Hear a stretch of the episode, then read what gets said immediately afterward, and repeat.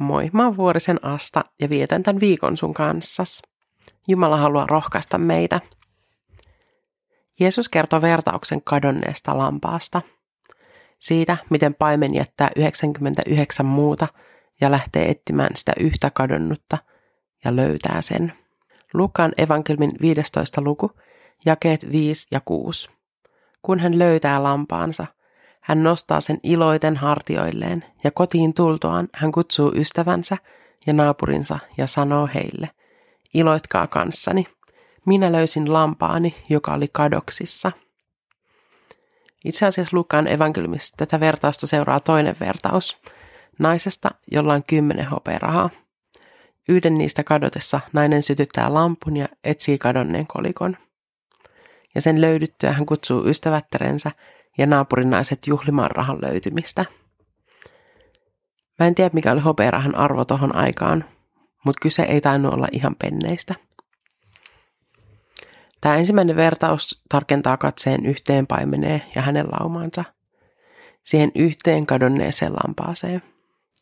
Jeesus avaa näiden vertauksien merkitystä. Jokaisesta löytyneestä iloitaan taivaassa – sitä kuvaa paimenen toiminta kotiin palattuaan ja kadonneen rahan löyteen toiminta. He kutsuu ystävät ja naapurit juhlimaan ja iloitsemaan heidän kanssaan. Näillä kertomuksella Jeesus halusi kertoa Jumalan rakkaudesta ihmistä kohtaa. Ei Jumala ole, että hups, yksi katos, no mulla on vielä loput jäljellä, nämä riittää. Raamatussa luvut 10 ja 100 merkitsee täydellisyyttä, ehjää kokonaisuutta, joka rikkoutuu, jos siitä puuttuu pala – Jumalan lauma ei ole täydellinen, jos sieltä puuttuu yksikin kadonnut lammas. Sen vuoksi Jumala on valmis näkemään vaivaa kadonneen löytämiseksi. Jumalan rakkaus meitä kohtaan on niin valtavan suuri. Niin suuri, että meidän on sitä vaikea käsittää. Ehkä siksi meille on raamatussa annettu monia pieniä väläyksiä Jumalan rakkauden suuruudesta, jotta kaikki se yhdessä piirtäisi meille kuvan Jumalan rakkaudesta ja hyvyydestä. Rukoillaan. Pyhä Jumala, sun rakkautesi meitä ihmisiä kohtaan on niin suurta ja kokonaisvaltaista, että sitä on vaikea ymmärtää.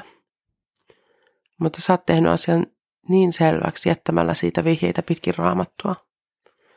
Sitä lukemalla ei voi jäädä epäselväksi, että yksikään ihminen ei ole sulle merkityksetön.